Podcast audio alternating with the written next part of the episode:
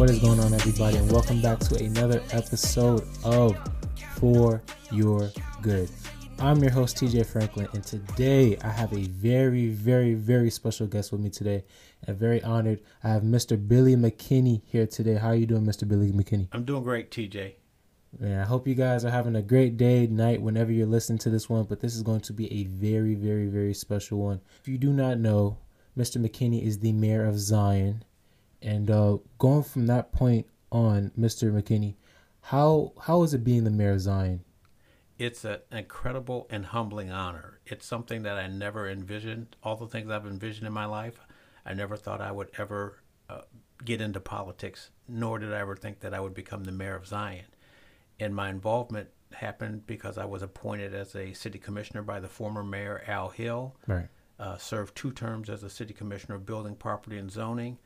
Really enjoyed what I was doing in terms of helping the city get better in a lot of respects. And when he decided not to run for a second term, I threw my hat in the ring. And I've really been enjoying the challenge of trying to make Zion a, a safe uh, a place to live. That's amazing. And you know, someone who lives in Zion, I thank you for that. But um, um, what is kind of the way you want to envision Zion going forward as mayor?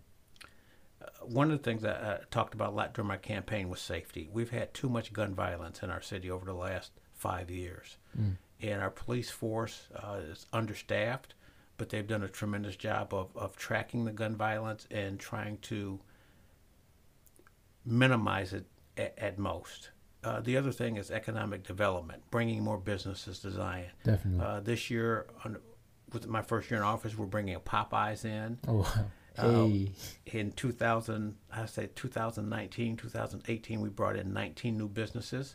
Okay. That's changed with the advent of COVID and how that's impacted ep- economic development. But I always felt like this town was a diamond in the rough, a, a place that could offer better entertainment options or more entertainment options, I would right. say. So economic development and safety, and of course, uh, getting our budget under control are three of the main initiatives that I want to keep focused on as as the mayor. All amazing things, and I'm definitely very excited to see where that goes. I don't know if you guys know this, um, but Mr. McKinney what, grew up in Zion, and I kind of want to go on that note. How was it growing up in Zion? Actually, since you're growing up in Zion, becoming mayor like, is like how how crazy is that? It's it's crazy, but it's pretty cool. Yeah. I, never thought that there's two things I say I'd never do in life, and the, the moral to that story is never say never, because uh, they said Lord orders your steps. Definitely. Yeah. And makes your plans for you. And I said I'd never get into politics and I'd never move back to Zion. Not only did I move back to Zion, I became the mayor and I live in the house I grew up in, which is an incredible thrill. So I'm still in the neighborhood watching it change after so many years and being able to keep up with relationships with your dad and your family yeah. and, and, and improve those relationships with people that I've known over the years for so many years. It's kind of poetic if you think about it, but that's going from there. We're gonna get right into it. Um, but he he's and was an amazing athlete, amazing athlete. Um, he played multiple sports, um, not only at Zion but at Northwestern then to go on to the league. But to kind of give a run back, how was that growing, starting at Zion, going forward, and the sports you got in played there? Sports was my outlet to get a great education. And I loved sports growing up. I was the youngest of six kids. Okay. Uh, my mother raised six kids by herself on a sixth grade education. Oh, wow.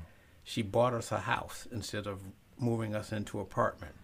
And a lot of the time when she was working, usually working three jobs to support us, I spent a lot of my time out playing baseball, basketball, football, and sometimes out in the streets at the park districts right. and on the parkways in Zion growing up. Wow. And that kind of, I want to just, I don't want to assume, but that kind of maybe fueled a fire in your gift and your talent that you had for it? Well, not only that, I realized a couple things. I realized when I was going into high school that my mom would not have the money for us for me to go to college, pay for me to go to college. Right. So for me to go to college, it was going to have to be financial aid, which I knew very little but bit about, or an athletic scholarship.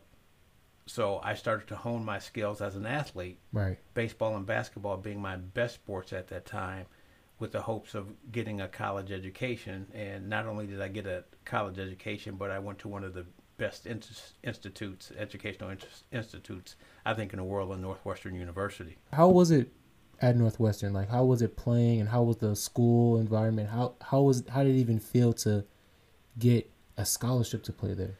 My my first year was absolutely terrifying. Now I was the first person in my family to ever go to college. So I didn't have anyone before me that could tell me what it was going to be like. Right. It was the first time really that I lived away from home. So all the discipline that I learned through uh, being an athlete, I had to apply that in living away from home because there wasn't anybody that was telling me you've got to get your homework done. But it was an amazing experience once I got adjusted to college life. My first year, I was a wreck, even though I had a successful uh, basketball debut and, baseball. I was so nervous about the success and being successful and achieving not only athletically but more importantly academically Right. That I was almost on the verge of giving myself ulcers. I was so nervous. So it was almost just a shock to you. Did you ever think about going to college? Of course, uh, Okay. w- once I got into high school, that was my focus was to go to college, and uh, again, you don't have that. We didn't have the networks back then Right. that you do it now, or Mhm. even when you go into a college now. You have somebody that kind of takes you aside and they tell you about the classes you need to take. Right. There's so much of that first year that I had to figure out on my own, or some of my teammates that were there were, were finding their way. They pulled me along, uh, kind of put me on their coattails, and and told me, showed me the ropes a little bit. To be honest, that's how you kind of almost maybe cultivate and learn how to handle yourself at college, which is, which is great, honestly.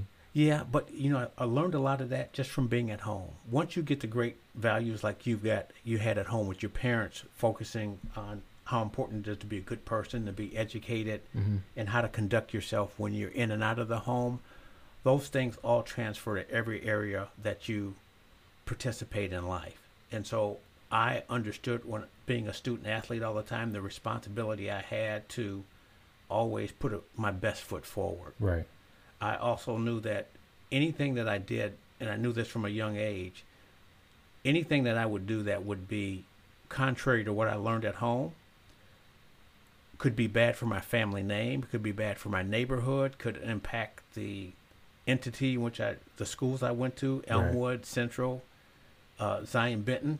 And so the other thing that I learned from a very young age too is that anything that I did as a as an athlete, uh, being a role model, would also could potentially impact my family name, and more importantly, the things that I did as a as a black athlete could impact the perspective of view of people had on people of our race. Definitely. Yeah. And so those were things that I learned at home. My mother grew up in the South, and so the discipline that I learned at home, hmm uh, the foundation I was established at home, took me through the course of my life from high school, college, and through the NBA. That's crazy, and that's I think is why it's important. Um, the Bible talks about training up a child in the way that it should go. I think that's very key because I'm gonna even speak for myself. My first year at college was it was hard.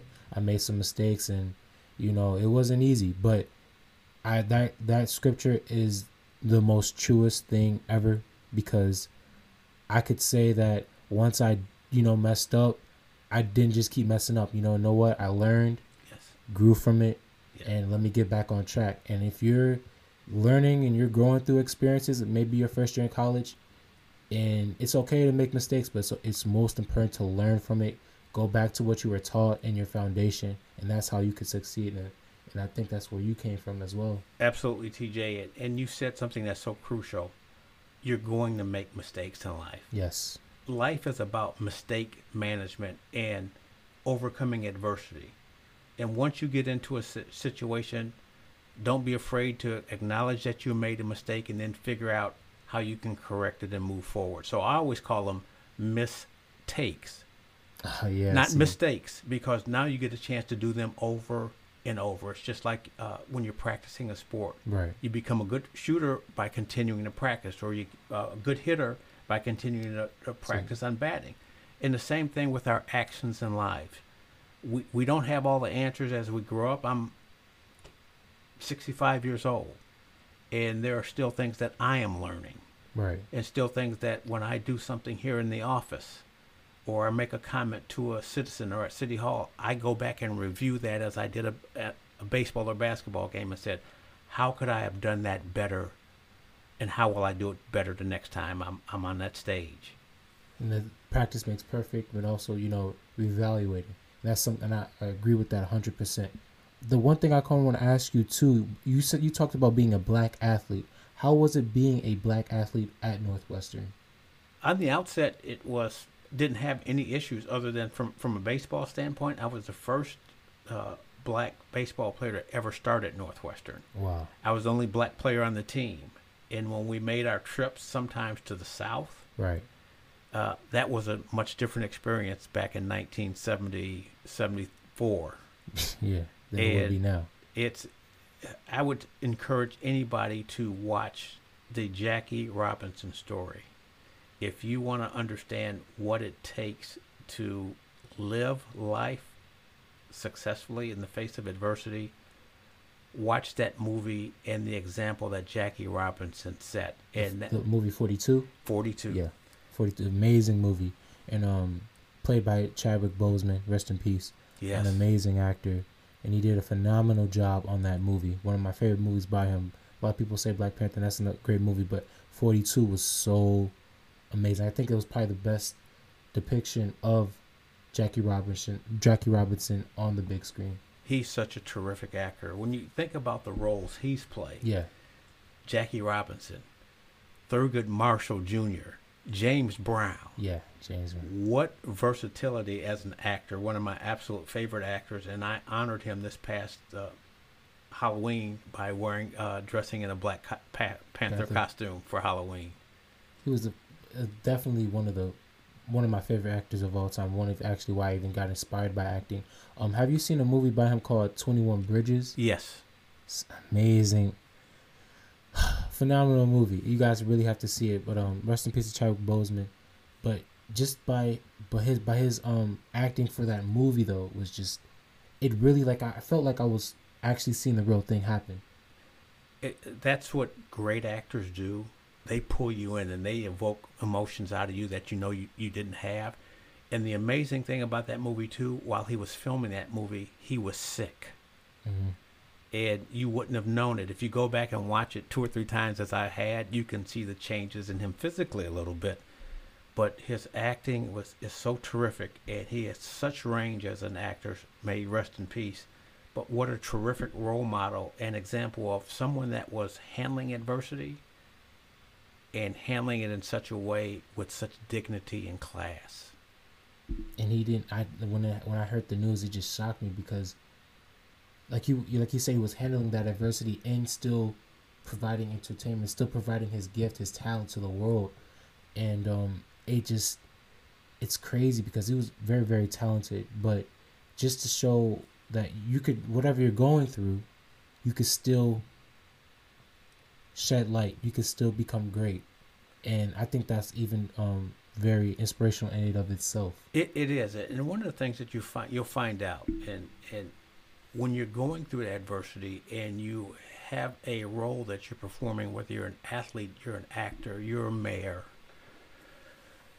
you use that adversity as inspiration for you to try harder, to work harder, to be better, and to leave something that will make your community or your sport or whatever endeavor you're involved with, you make it better. And I can think about my struggles during my freshman year. Uh, I turned those struggles, those demons, into very aggressive play on the court Yeah. those were the times that I could take my frustrations out from the classroom, my treatment, how maybe students treated me at certain times being a student athlete. I could channel all that negative energy into something positive, and I think that's the key with anything in life. And that's what you're just channeling the negative, turning negative into something positive. That's something like we can talk about the first year of um, college. That's something I very I struggled with because I saw a lot of there's a lot of negative situations and a lot of things going on. I'm like I can't I, I don't see the positive. I don't even see how I can turn it, but I found it a way. I found it. Um, God provided a way to turn my negative into positive, and not even only for that, but to help somebody else. And I think that's the key, really, too. TJ, uh, my mother would always say, when you're struggling with something, and you think you have issues, turn your attention elsewhere and help somebody else. Right. And when you do that, your struggles don't seem as as big. And she was really instrumental in my involvement in giving back to the community. Not only did I play sports, but I also coached little league baseball and helped kids with basketball and, and mentored kids as I was growing up. Right. And when you're when you're doing that, you realize that whatever struggle you have, somebody else is having that same struggle. Right. And you can help that person get through that through the experiences that you've had, if they're willing to listen. It's, yeah, if they're willing. And I think that's one thing to also encourage somebody that your situation or whatever the case may be could be somebody's hope. It could be somebody's like, okay, you know what, this person went through this, so I guess I can go through it too. So it's when it's not just about you always, and that it may hurt. It hurt when I when I when I go through things. I'm pretty sure it hurts when you go through things or whenever we all go through things. But the I want what you think that you should take out of it is how can I help somebody else through my how can my story help somebody else, and I think that's the greatest thing. My struggle as a young man was growing up in a single parent home. My mother raised six kids by herself on a sixth grade education. Wow statistics at that time said that anyone that was raised in that kind of environment typically would end up on the wrong side of the law. Right. And that's one of the reasons I didn't want to be one of those statistics. My mother showed me how to work hard, how to be a good person, how to be resourceful, how to believe in myself, and how to treat myself as well as other people. And I felt like my struggles for the kids in Zion, Illinois. I was the first professional basketball player to ever come out of Zion. That those struggles could be a roadmap for others, whether it's sports or medicine or law, that you don't have to be defined by your social economic status. You can make it out. Absolutely. But you've got to put in the work you've got to educate yourself and you've got to not run afoul of the law if that's at all possible. My my um question, I know you're talking about um that you can make it out. What would be some other advice to someone growing up right now that they're trying to find different avenues to get into and they want to make it out but they but they see their environment and it's like they don't see anything getting better. Find someone that you admire. Someone that you like what they're doing or if it's a particular career, contact that person and ask them for help. How did they get started at your age? Because once you're exposed to different opportunities, you'll know what opportunities can present themselves to right. you. As I was telling you prior to the, the podcast, TJ, if I would have been exposed to how to uh, architecture or building homes right now, one of the things I feel like I'd be doing was would be building uh, designing and building homes. I love those things now, but I was never exposed to it as a young man. But it's something that I've learned later in life that I can do, whether it's through real estate, buying real estate, and, and changing things. But I didn't have that outlet like kids have today with the opportunity to be able to talk to professionals and people in the community about what they do and how they get into it. And that that's all that's key guys. Listen, but if you, you can do anything, we talked about in the last podcast about dreaming big, but you got to put work behind it and reach out. And I thank you for even um, giving that um, advice. Um, Dream big. I, I was told I was too short to play in the NBA. I was told that all since high school. You'll never make it. You'll never be a good. You won't be a good high school player. I heard my junior high school coach tell me that. In high school, I heard that you probably won't make the varsity. You won't go to college. You won't play in college. Uh, ends up being my n- number is retired wow. on the wall at Zion Big High School. Yeah. At Northwestern, I set the scoring record going there. Was All American for four years, All Big Ten, Wow. Held the scoring record for 35 years before it was broken about five or six years ago. Wow. So you can make things happen, but you've got to believe in yourself and you've got to put in the work to do it. And that's the key. And that's what I'm taking inspiration from for myself and hopefully you guys will take it out there as well. Um to move forward, you played in the NBA. You Yes. played for a lot of teams. And I just wanted because you not not only did you um, succeed at Zion, you succeeded at, mul- at multiple sports at that, and then you succeeded at Northwestern. How was it also playing in the league and the people that you played with and the teams that you played with? I, I got to tell you, the most phenomenal experience I could. It, it's hard to even describe it sometimes when I reflect back at it because it was a dream come true for me. Yeah, And if I would have said when I was seven years old, when I moved to Zion in 1962, that I was going to be an NBA player, I thought that. But then for it to actually happen, and then I look behind me in my office, and there are my several of my jerseys Yeah. from my rookie year when I was with the uh, Kansas City Kings, now Sacramento, and then the Denver Nuggets, and then a career in Chicago. Uh, you see me with a picture on my wall with uh, Magic Johnson yes, sir. uh, as, a, as an executive, a general manager, drafting Grant Hill with the D- Detroit Pistons.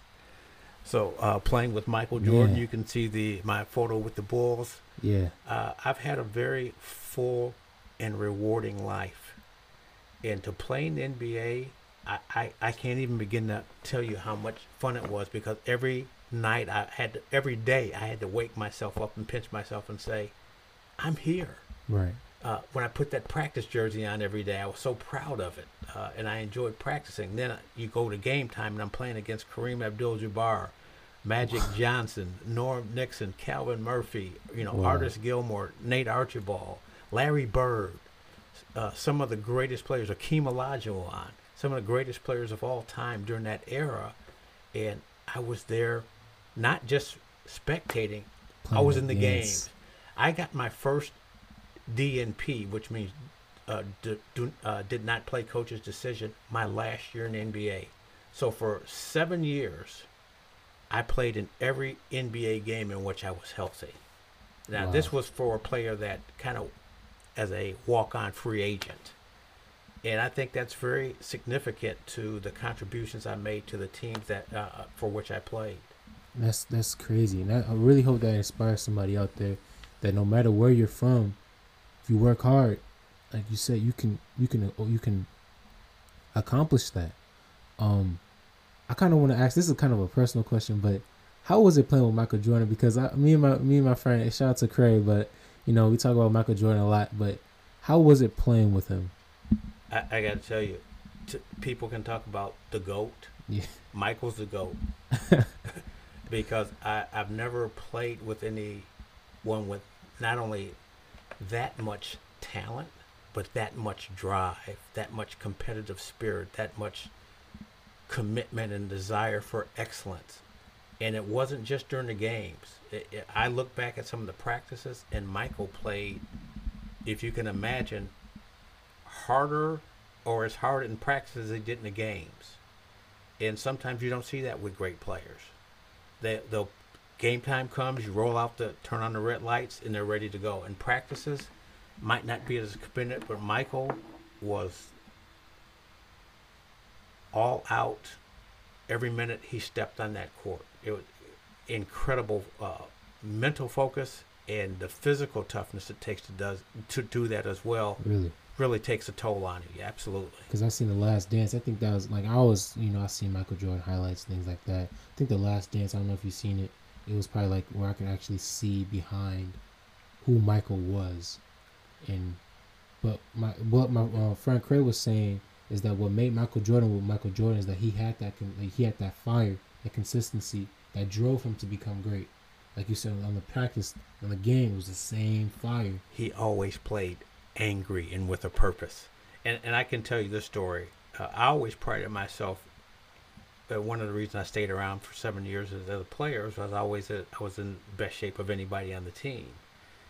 And my last year playing with Chicago, we're in preseason workouts, and Michael's there at the workouts, and I always tried to be a leader and lead in every exercise. And here's the greatest player of all time, Michael Jordan, with every drill, looking at me down the sidelines as we're competing and running and sprints and everything else like that. Yeah. And I just marvel that he never wanted to finish second in anything. Mm. It, uh, but that's just a testament to his his drive and his competitiveness and his professionalism. Wow. That's crazy. Uh, from a successful seven career in the NBA, what was life like afterwards the NBA? Because I know that you you got in, you um you were recruiting and Yeah. scouting things like that. How was life for the um after the NBA? Once I finished playing, I was made an offer. Uh, once I was through playing, to become uh, an assistant coach slash scout for Chicago Bulls. So I was involved with drafting Scottie Pippen and Horace Grant, Oh, wow. and those were two players that helped move that team into the championship Exactly. level. So I was actually in 19. I want to say 1987. I was the first uh, black executive ever hired in Chicago Bulls history. Wow. So again, going from being the first black player at Northwestern on their baseball team to start, and then in the NBA at that time, I think I was maybe 30 years old uh, when I became the first black executive in Chicago Bulls history. And then at age 32, I was uh, singled out and hired to start the Minnesota Timberwolves expansion franchise. Oh wow. So Really? at 32 years old, I was a general manager. that's crazy. So I've had a, a long and storied career, and I had a, a 33 plus year in in management. And I, I told you some of the people that I was involved in drafting: Grant Hill, of course, with the the Detroit Pistons, uh, Hall of Famer Lindsey Hunter and Allan Houston. And then when I was with Milwaukee, being involved with drafting uh, Giannis. Antetokounmpo and Malcolm Brogdon, who was the Oh, wow. first player in NBA history as a second round pick to become the Rookie of the Year. Oh wow. Man, that's really crazy, honestly. Did you even from that, going back to when you said when you moved here at seven years old, did you even think that you'd be in that type of process? No, I, I did. I didn't. I, in fact, I thought once my basketball career ended, I thought I would walk away from the game and find other pursuits. Right. I, I, if you had asked me, I thought I'd have been executive of, of a big a Fortune 500 company. That was my thought process as a young man. Uh, to play basketball, and then when it was over, to walk away and find something else to do. But it took me 40 something years to do that. Right. uh, when I walked away from uh, the Milwaukee Bucks in 2017, and then came back and uh, eventually became the mayor of the city of Zion. Sounds that's a lot of success right there. Really. It's a lot of basketball, a lot of Mhm. games, and, and a lot of travel. I've traveled probably probably about 150,000 miles a year for those Oh, wow. 30 plus years, going out and watching players not only in high school, college, but also in Europe. That's how um Giannis got acquired. Yes, I spent a lot of time in uh, in in Europe. I learned to speak uh, Italian uh, while I was traveling, and right now uh, I'm learning to speak Spanish. So the learning process continues. And that's also continue to learn, guys. Continue to grow. That's because we're looking at this right now. Okay, you know, you may be in school or college, whatever. You you graduate. Continue to lo- learn and grow your understanding of knowledge of the world, things around you. Pick up a new skill, new traits. Don't be afraid to get into something different, because you never know where God may take you in that. So going forward, um, you said that you um learned different languages, but um Italian was one. Yes. How- I took, I took French in high school. Two Oh. years of French in high school, and then the first trip I took overseas was to Greece, where everybody spoke English. The second leg of my trip, I spent like four days in a small t- city in Spain where hardly anybody spoke English. Wow. And so it was pretty embarrassing to get up one day and be hungry, and the only place that was open that I could find something to eat, me and another scout, uh, was McDonald's in Spain. then the third leg of my trip, I went to, to Rome. And I've always been, for some reason, fascinated with the Italian culture. Yeah. And when I got back from that trip, I was living and working with the Seattle. I was working with the Seattle Sonics at that time. Now the Oklahoma Oh, City Thunder. thunder. Yep. Uh, I I enrolled in an Italian course in the off season and start learning how to speak Italian. And I, I can't tell you how many doors that opened for me whenever I'd go over there. I got to the point that I was proficient enough to conduct interviews in Italian. I wouldn't speak English when I went there, and I never wanted to have the image of being the ugly American Right. that never tries to learn another language. and so I would just immerse myself in the Italian culture when I was there, and and I thought for selfish reasons. One of my friends there would take me around. He was also one of the scouts for the team, but I thought, what would happen if he's not there one day? If I got sick or if I got lost, I couldn't get back to the hotel. Right. What do I do?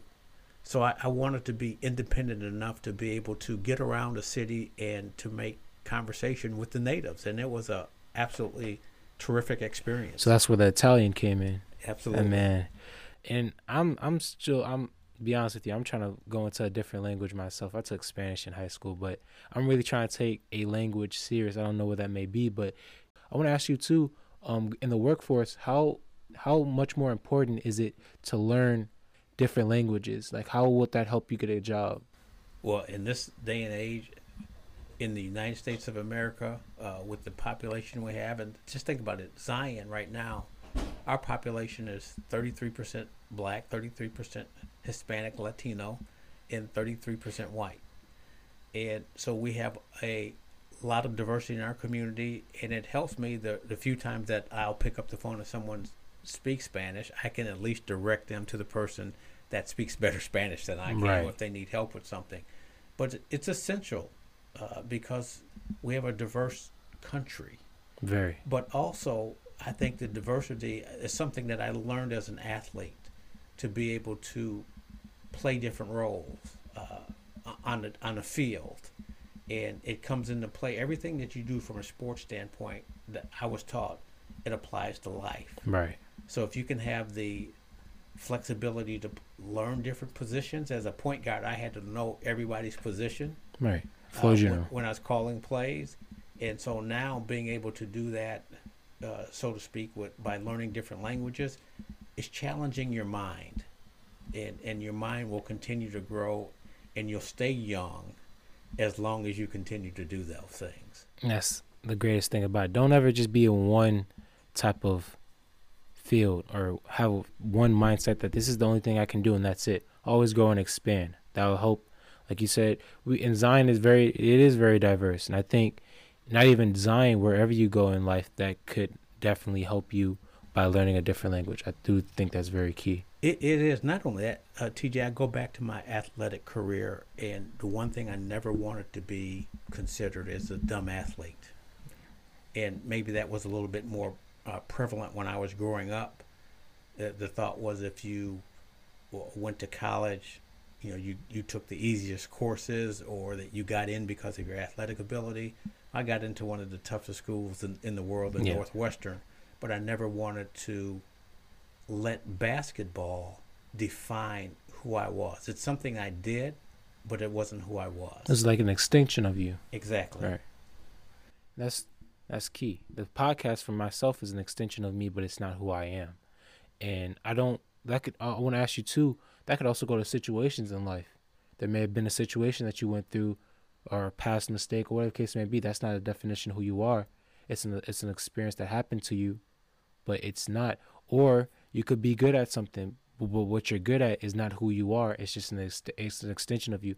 Um, do you? I don't know how you agree with this, but do you think that we're just all kind of made up of different experiences and different outlets of you? Oh, Uh, oh, no doubt about it. And, and the biggest mistake I think sometimes that we we make in our society, and I've said this for so many years, is that we assume that if a person is good at something, whether they're a great actor or they're a great athlete or they're a great lawyer or physician, that that means that they're a good person. That doesn't always translate. So that profession is what you do. It's not really who you are because a lot of times in these professions, uh, we all have different faces that we have to have to put on. And I've always wanted to be true to who I really was as a person. Right. It's one of the reasons it's really been easy for me to come back home in Zion, uh, because one of the earliest lessons I learned from my mother growing up was that regardless of what kind of success you have, whether it's financial or you have this huge house, cars, doesn't make you better than any than the next person. It doesn't. And so for me coming back and, and being with people that I grew up with in a in a town that helped me to become who I am, this is a real big thrill for me to That's- be able to be the mayor. It's like D Rose going back to Chicago when he um, was from Chicago, and I think that's. I actually, you know, I admire you for even coming back and helping make change around Zion, actually having the, um, from the success that you have, because it's definitely great. We actually had said about this in the in my second podcast with my brother about kind of giving back in any way, or shape, or form, or to anybody that you can. Um, I want to ask you too. We we did have we had to talk about this before. You're talking about how after your games you would sign everybody's autograph. You would get everybody an autograph. You wouldn't miss not one person. Yeah, and my my ex-wife used to be not upset by it, uh, but we'd be standing outside the arenas, and I'd sign every kid's autograph that asked me, and I was impacted by that by as a young man going to a Bulls game and standing outside and waiting to get a signature from one of the players. And he didn't have a particular good night that night, so he was angry and he stormed off and didn't sign autographs for kids. And I looked at that situation as a young man. I said, if I'm ever in that position, because there were a lot of hurt kids that evening, I said, I will make sure that I stay and sign every autograph because those people paid to come see you. Right. They made the effort to come down after the game to seek you out. Uh, you owe them that much uh, to show them some respect. Nah, that's an amazing thing because I'm be honest, like you, you could have just left. You could have been like, you know what, I don't feel like it, but you know what, and that you don't, you never know how much of an impact that could make to that person's life just by you doing this podcast with me is impacting my life. So um, with that being said, you never know the smallest thing can make the biggest impact to somebody. And, exactly. Yeah. And it's it's those little small acts of kindness is one of the things that we have to get back in our get back to in our society. Right. The small acts of kindness towards your neighbors uh, can make the biggest impact in their life. I, every day I get a chance to talk to citizens. They'll call me about something, and if there's something I can do to connect them to the right department, help them with an issue, direct them to the right person, uh, then I feel like I am doing something to make their lives a little easier when we're all going through tough times right now. We are, yeah. Uh, as a neighbor, you, you know it. I've, I've done things for your families and, and for families in my neighborhood because we're all in it together. Yeah. It, and I, I feel like at some point in my life when I was a young man, some person in my neighborhood, Coleman Bass, who put the basket up on my old garage so that I could practice.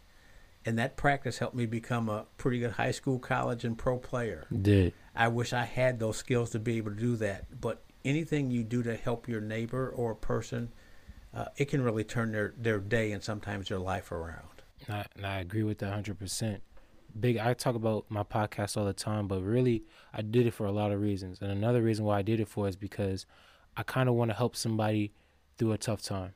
Give the person motivation, and encouragement. Cuz I know kind of growing up I may have needed that encouragement or that motivation. I didn't necessarily know where to find it. So if I could just help somebody, encourage somebody, I don't know who, it doesn't I don't care boy, girl, black, white, tall, short. If I could just help you that's you know and help in any way possible. That's what it's all about, really. It, it is. It, it's uh, and when you give of yourself,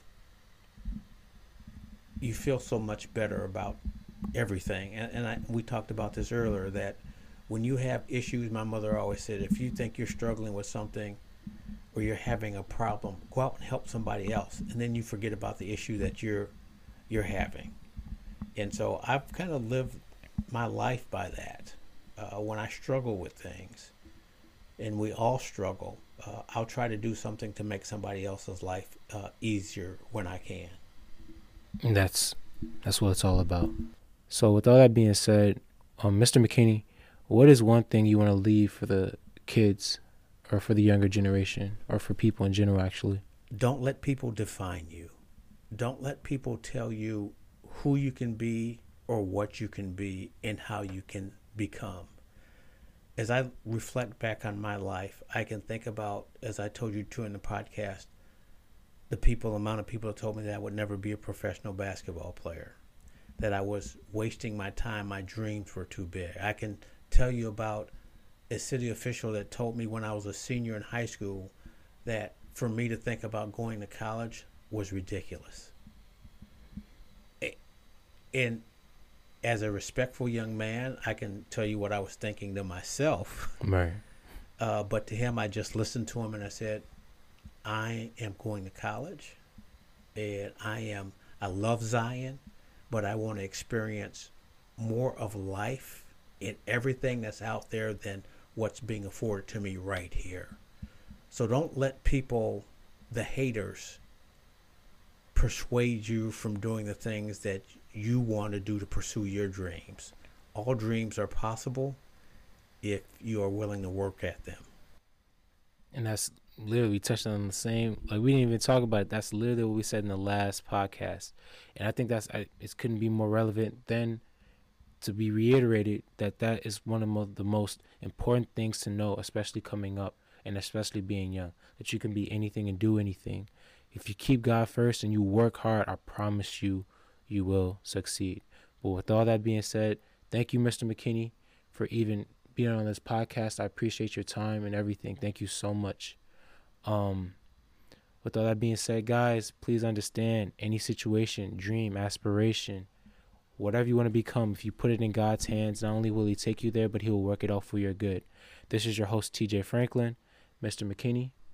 Thank you very much. And again, don't be afraid to reach out to those people that you admire and ask them how did they come about their success. Don't be afraid, ever afraid to ask for help and guidance. Definitely.